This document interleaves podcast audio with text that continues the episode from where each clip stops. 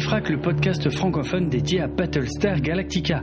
Je suis Draven et dans cet épisode Historica numéro 27, on continue d'avancer dans la série de 4 épisodes dédiés à la Bible de Battlestar Galactica, écrite par Ronald D. Moore pour définir l'univers de la série.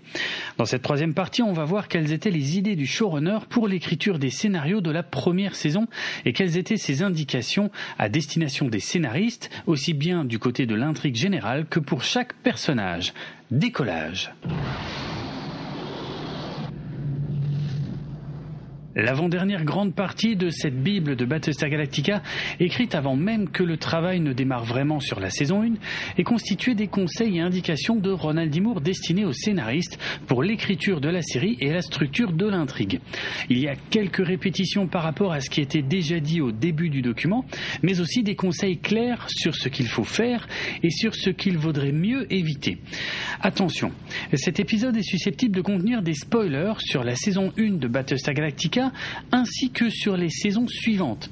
Car même si je ne vais pas forcément dans les détails, vous verrez que certaines idées posées par Ronald D. Moore pour la saison 1 ont en fait été utilisées plus tard dans la série.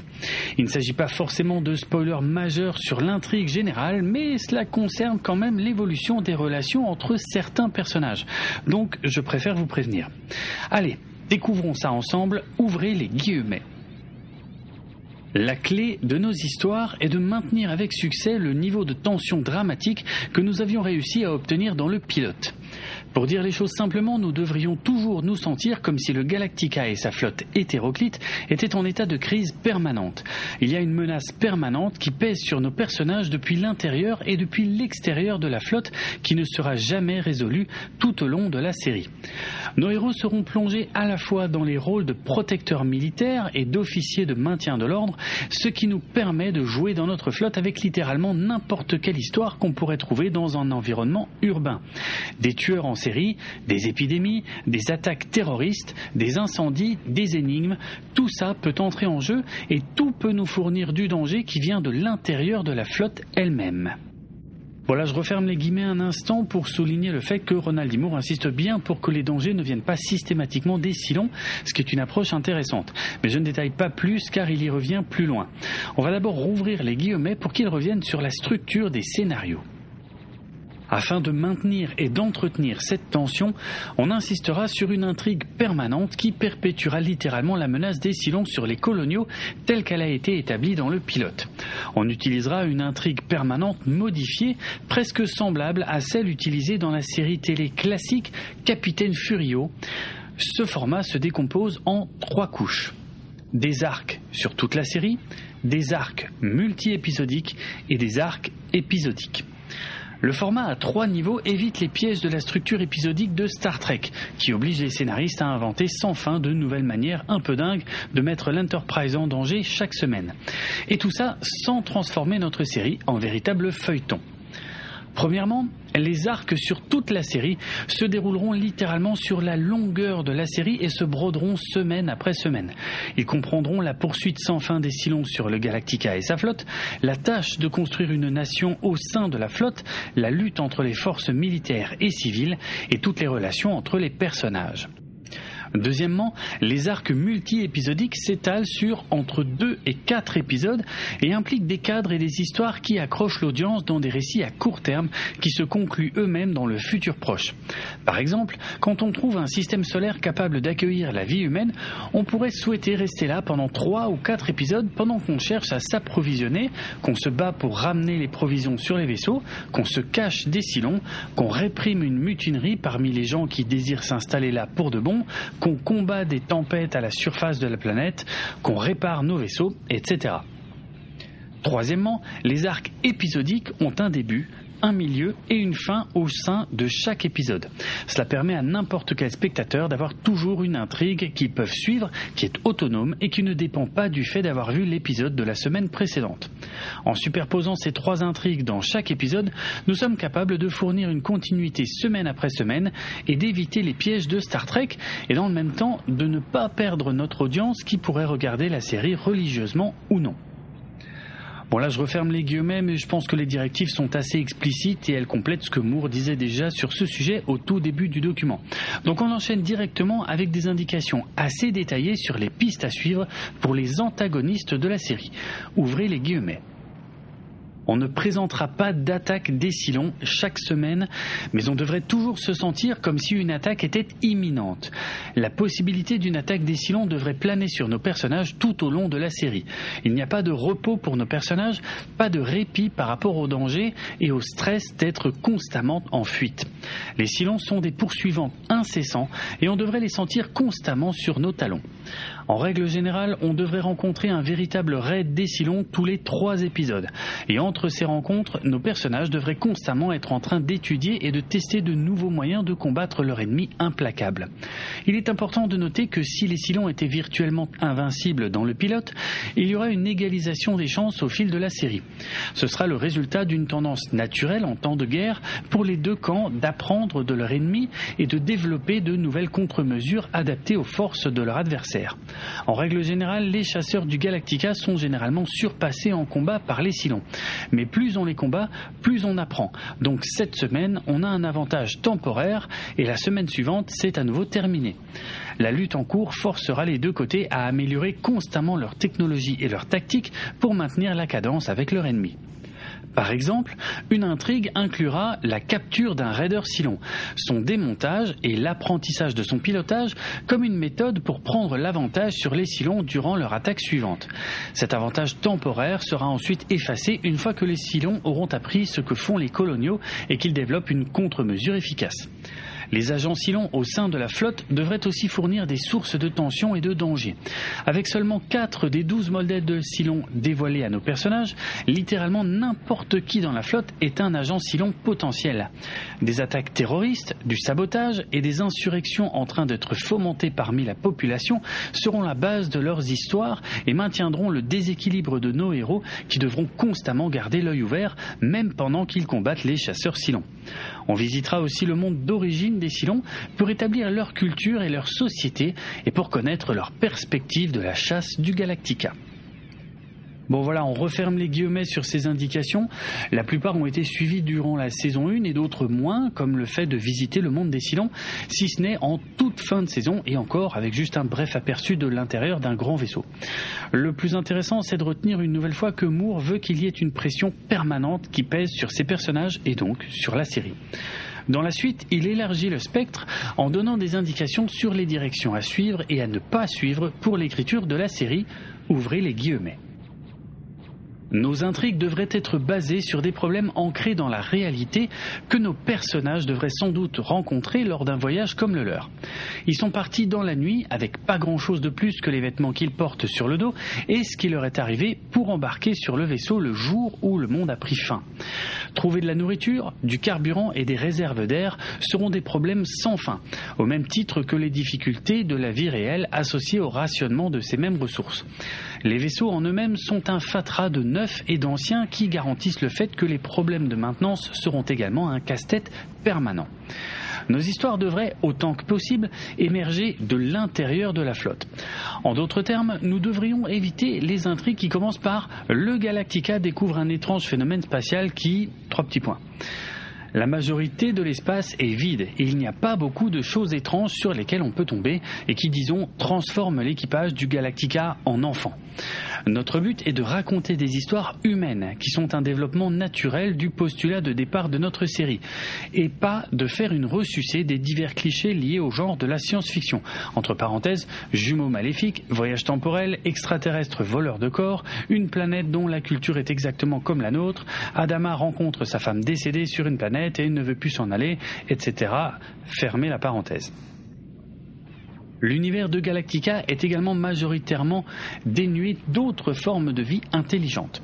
Contrairement à la galaxie peuplée de Star Trek, remplie d'une multitude d'empires, la nôtre est un endroit vide et inquiétant. La plupart des planètes sont inhabitables. L'air respirable et l'eau potable sont rares. Quand on tombera sur un monde vaguement capable d'abriter la vie humaine, ce sera toute une histoire. De même, une rencontre avec une véritable vie alien sera une énorme histoire. Et nos aliens ne seront pas l'assortiment habituel de personnes avec des bosses sur le front qui sont fondamentalement complètement humaines, sauf dans leur apparence. Chaque alien dans Galactica doit être un alien dans le sens premier du mot alien en anglais. Une créature si étrangère à nos façons de penser et de vivre que nous pourrions ne pas la reconnaître comme une forme de vie tout court. Néanmoins, les Silons dans notre milieu devraient être une menace constante et cachée. Nous avons seulement vu les visages de quatre modèles de Silons. Numéro 6, Doral, Léoben et Sharon, parmi les douze dont on connaît l'existence. Ça signifie que n'importe qui peut être un Silon, et nos personnages devraient totalement ressentir la peur et la paranoïa qui résulteront en permanence de ce fait. Un vaisseau tombe en panne, une personne meurt, une épidémie se répand, un vaisseau prison se révolte. Tout pourrait être le résultat d'un agent dormant si long qui fait du sabotage et qui crée le désordre parmi nous. Comment les gens réagissent à cette menace entre eux sera l'une des premières intrigues de toute la série. Quelle sera leur version du Patriot Act? Où est-ce que la liberté entrera en conflit avec la sécurité? Jusqu'où iront-ils pour débusquer les traîtres parmi eux? On referme les guillemets pour constater qu'on a ici une extension du fameux manifeste écrit par Ronald D. Moore au tout début du projet et que je vous avais déjà traduit en intégralité à la fin de notre épisode Historica numéro 17. Il mentionne tous les clichés, généralement issus de Star Trek, qu'il ne veut pas voir dans sa série. Il insiste sur le fait que les scénarios doivent parler de notre monde, notamment lorsqu'il mentionne le Patriot Act, une loi américaine très controversée qui avait été votée rapidement suite aux attentats du 11 septembre 2001 et qui, derrière le prétexte de simplifier les procédures liées au terrorisme, posait de gros problèmes de protection de la vie privée. Le renseignement et la police pouvaient en effet désormais accéder librement à toutes les données informatiques d'un individu sans l'en informer et ils pouvaient le mettre en détention sans inculpation et sans limite de temps pour une simple suspicion de projet d'acte terroriste, ce qui est une notion très vague. Voilà le type de sujet de fond que Ron Moore veut aborder, ce qui est cohérent avec le postulat de base de la série qui était un miroir des événements du 11 septembre. Il est donc logique d'aborder ensuite les conséquences du 11 septembre. Mais le passage le plus surprenant du texte reste celui concernant les aliens.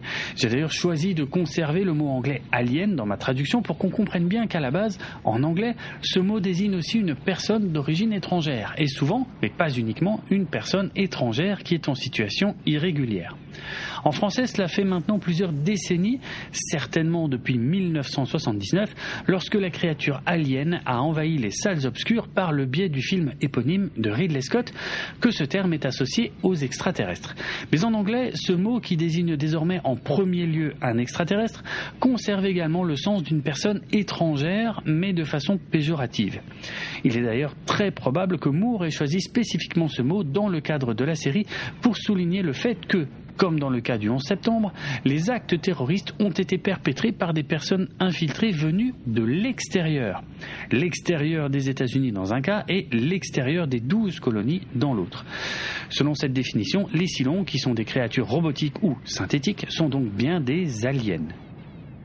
Mais il semble que Ronald D. Moore laisse entendre qu'on pourra peut-être croiser d'autres aliens dans sa série. Des aliens au sens large, puisqu'il dit lui-même qu'il pourra s'agir de formes de vie tellement étrangères qu'on pourrait avoir du mal à les qualifier de formes de vie.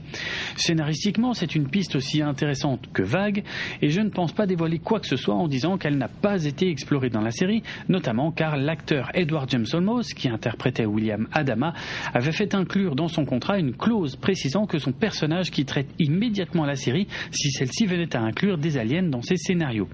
Mais dans tous les cas, je pense également que Ronald D. Moore ne considérait pas cette idée comme prioritaire. Pour finir sur ce point, si vous n'êtes pas anglophone, vous vous demandez peut-être comment le mot alien, qui date du XIVe siècle, a fini par prendre le sens premier d'extraterrestre en anglais. L'explication est très simple. Pour désigner une forme de vie extraterrestre en anglais, on peut également parler d'une forme de vie étrangère, ce qui implique qu'elle est étrangère à la Terre. Et donc, forme de vie étrangère se dit en anglais Alien Life Form. Et comme l'expression est un peu longue, elle a fini par être raccourcie pour ne conserver que son premier mot, alien. Qui est également plus court et plus pratique que l'expression extraterrestrial, qui veut évidemment dire extraterrestre. Bon, vous le savez certainement déjà, mais pour refermer cette parenthèse linguistique, je ne résiste pas au fait de rappeler que les expressions extraterrestrial et alien life form sont à l'origine des acronymes qui ont engendré des titres d'œuvres cultes de l'histoire de la science-fiction, ainsi que des noms de créatures ultra célèbres qui étaient les stars de ces œuvres. Je veux bien sûr parler du film E.T., sorti en 1982 et dont le titre signifie littéralement extraterrestrial, E.T., ainsi que de la série Alf qui a débuté en 1986 et dont le titre signifie Alien Life Form, A-L-F, Alf. Bon, revenons au texte de Ron Moore qui va désormais préciser ce qui devrait être exploré en termes de développement des personnages, ouvrez les guillemets. Notre série est avant toute chose un drame.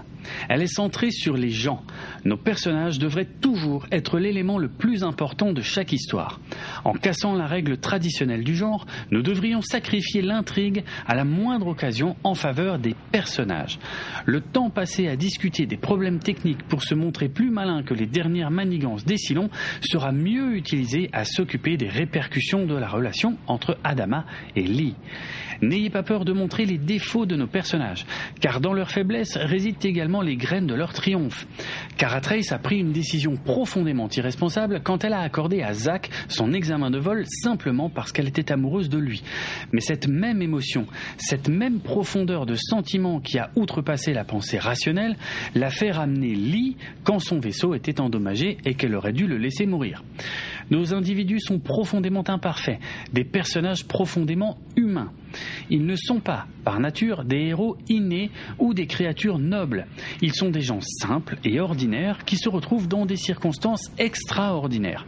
Ils ne prennent pas toujours la bonne décision et ne font pas toujours ce qu'il faut faire. Ils font des erreurs, se comportent avec mesquinerie et malveillance et ils font occasionnellement des choses répréhensibles.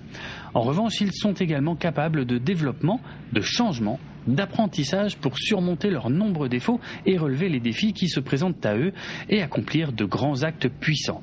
Ils sont humains. Bon, voilà, on referme les guillemets, on voit bien que Ron Moore ne veut pas d'une série manichéenne avec des personnages tout blancs ou tout noirs. Ça précise également la pensée qu'il avait développée dans son manifeste de départ. On continue maintenant à explorer la Bible de Ronald D. Moore en allant encore davantage dans les détails, puisqu'il raconte désormais les arcs narratifs qu'il va falloir scénariser tout au long de la saison. Donc, si jamais vous n'avez pas encore regardé la saison 1 de la série, je vous déconseille d'écouter ce qui va suivre, car cela risque de vous gâcher plusieurs développements importants de l'histoire, notamment pour la fin de la saison. Attention donc aux spoilers, y compris en ce qui concerne les saisons suivantes, même si on ne peut pas dire que toutes ces indications ont été suivies à la lettre. Je précise que dans le texte qui va suivre, Moore liste d'abord les orientations générales des intrigues, puis il revient dessus pour les développer en détail. Ouvrez les guillemets. Quatre arcs narratifs majeurs vont se dérouler au long de la première saison. Premièrement, le conflit entre Adama et Laura, tandis qu'ils luttent pour garder la flotte hétéroclite unie face à l'adversité croissante qui culminera avec la déclaration de la loi martiale par Adama à la fin de la saison. Deuxièmement, la découverte de preuves qu'un endroit appelé la Terre existe réellement et la prise de conscience que les Silons pourraient en réalité vouloir qu'on la trouve après tout. Troisièmement, la croissance de la résistance humaine au sein de la flotte hétéroclite et l'ascension au pouvoir de Gaius Baltar. Quatrièmement, l'occupation des Silons sur Caprica et les autres colonies et leur manipulation des survivants, y compris le personnage de Halo.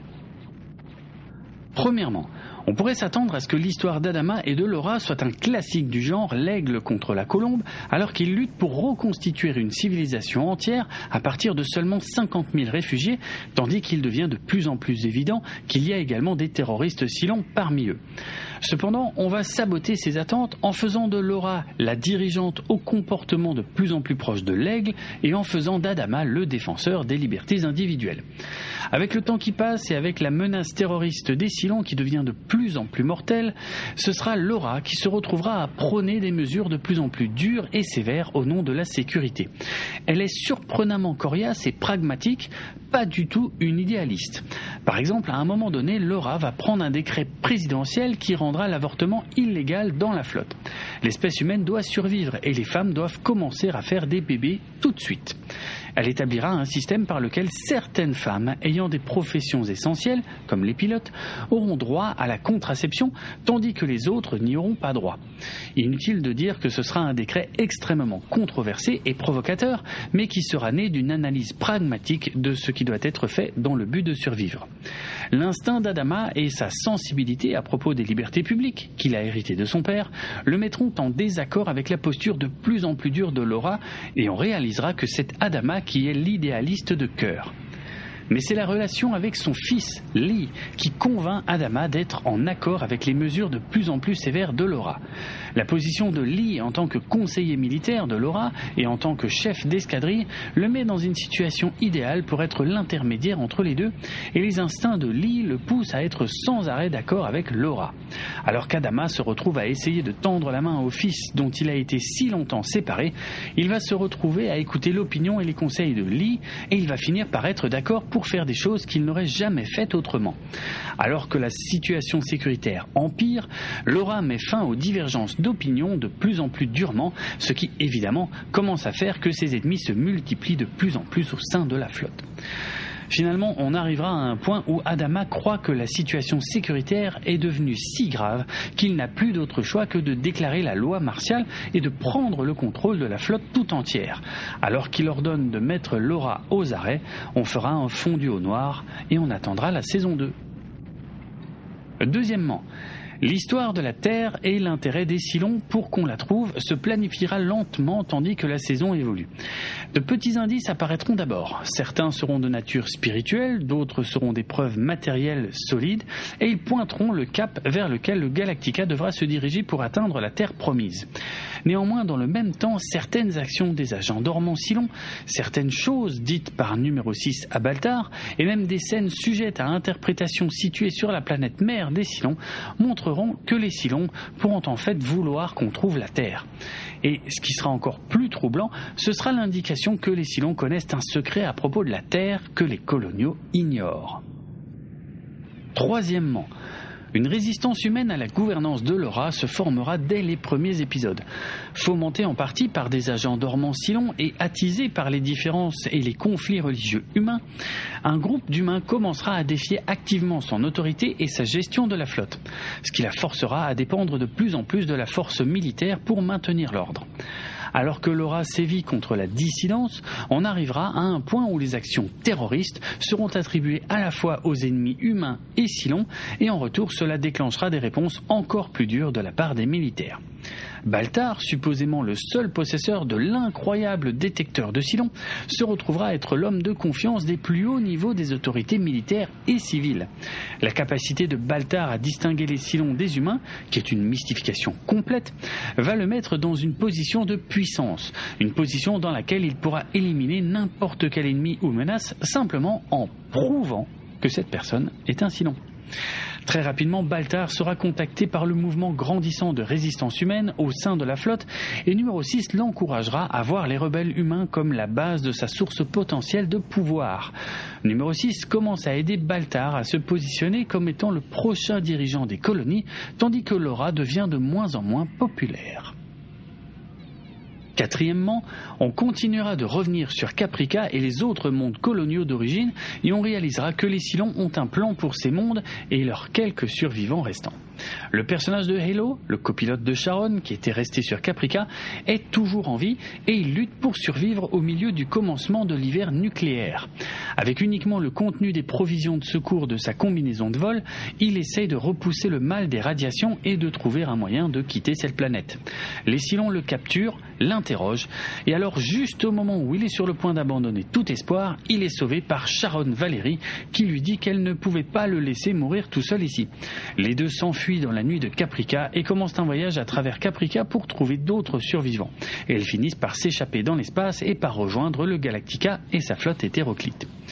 Halo, bien sûr, n'a aucun moyen de savoir que la femme qu'il pense être Sharon est en réalité seulement une autre Silon qui lui ressemble.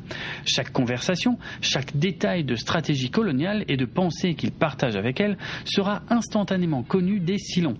Et les propres sentiments de Halo pour Sharon seront également connus par eux. Alors que Halo fait son chemin à travers la planète, on commencera à réaliser que les Cylons semblent avoir un plan plus grand pour Caprica et le reste des colonies, que la dévastation et le génocide n'étaient pas les seuls buts de l'attaque et que c'était uniquement la première étape d'une stratégie à long terme qui, en fin de compte, s'intégrera dans la fuite du Galactica et son arrivée finale sur Terre. Bon, je referme un instant les guillemets pour souligner le fait que si vous avez vu la saison 1, vous avez forcément noté pas mal de différences entre ses intentions de départ et ce qui s'y passe réellement.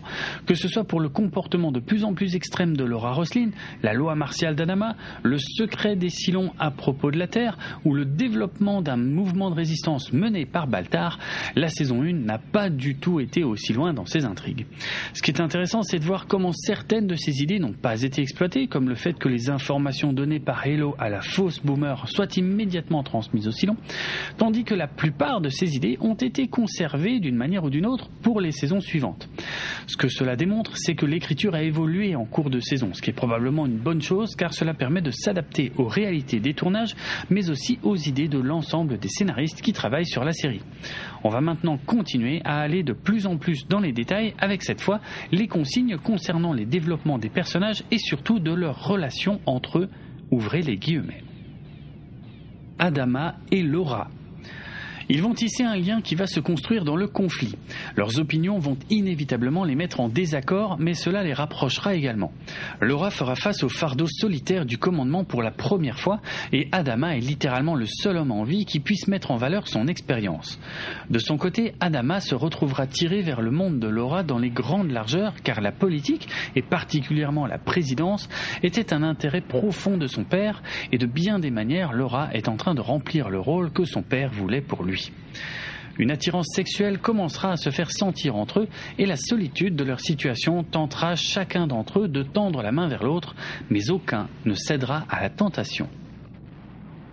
Laura Roslin son combat secret contre le cancer du sein deviendra un problème à la fois médical et politique. Billy essaiera d'organiser secrètement des traitements médicaux, mais cela deviendra de plus en plus difficile à cause des protocoles de sécurité de plus en plus serrés. L'épuisement à la fois physique et moral de Laura aura des conséquences sur ses décisions. Sa peur que son secret fuite et discrédite le gouvernement fragile ne fera que l'encourager à utiliser des mesures de plus en plus dures pour sévir contre les problèmes de sécurité. Soul Tai. Son combat contre ses démons personnels ne va pas disparaître. Il continuera à boire en privé et il sera un alcoolique très fonctionnel qui est capable de poursuivre son travail et sa vie. Néanmoins, quand la pression va augmenter, les vieilles habitudes vont revenir en force et Tai va se trouver en conflit avec Adama, dont la tolérance pour les défauts de son ami va s'amenuiser avec le temps. Lee Adama son rôle de chef d'escadrille du Galactica continuera d'être son premier rôle, mais il se retrouvera propulsé dans ce qui sera à première vue un rôle ponctuel en tant que conseiller militaire de la présidente Roslin, puis qui deviendra plus tard une position plus officielle. Cara Trace. Elle continuera à tester les limites de la patience de taille ainsi que les dernières limites du protocole militaire. Néanmoins, Kara sera toujours partante pour se lancer dans des situations dangereuses et elle reviendra généralement en ayant remporté la victoire. Lee et Kara. Leur amitié et leur attirance l'un pour l'autre feront qu'ils se retrouveront rapidement à se réveiller ensemble après une nuit stressante qui a pris une autre tournure. Chacun sera rongé par la culpabilité et les sentiments contradictoires et ils éviteront d'en parler ou de gérer les conséquences et chacun d'entre eux va être attiré vers d'autres personnes beaucoup plus inattendues. Lee et Laura. Sa position en tant que conseiller de confiance de Laura va l'amener à se rapprocher bien plus d'elle, émotionnellement parlant, que de son père. Elle lui dévoilera son secret et il en fera une mission personnelle de trouver un moyen de traiter sa maladie sans que personne, pas même son père, n'apprenne la vérité.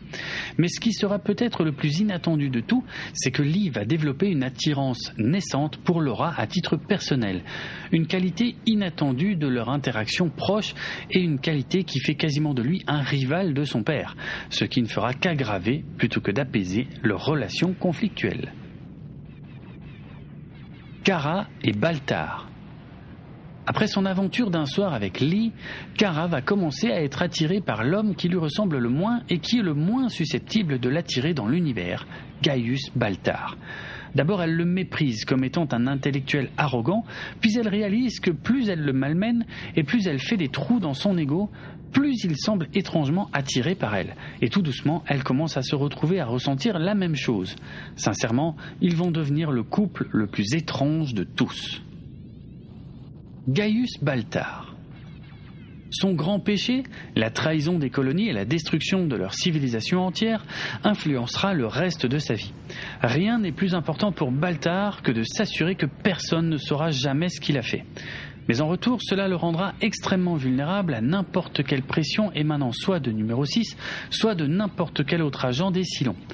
Baltar essaiera à la fois d'aider les coloniaux à débusquer les Silons qui se cachent parmi eux, et dans le même temps, il sera contraint d'aider les Silons sous la menace d'être dévoilé en tant que traître.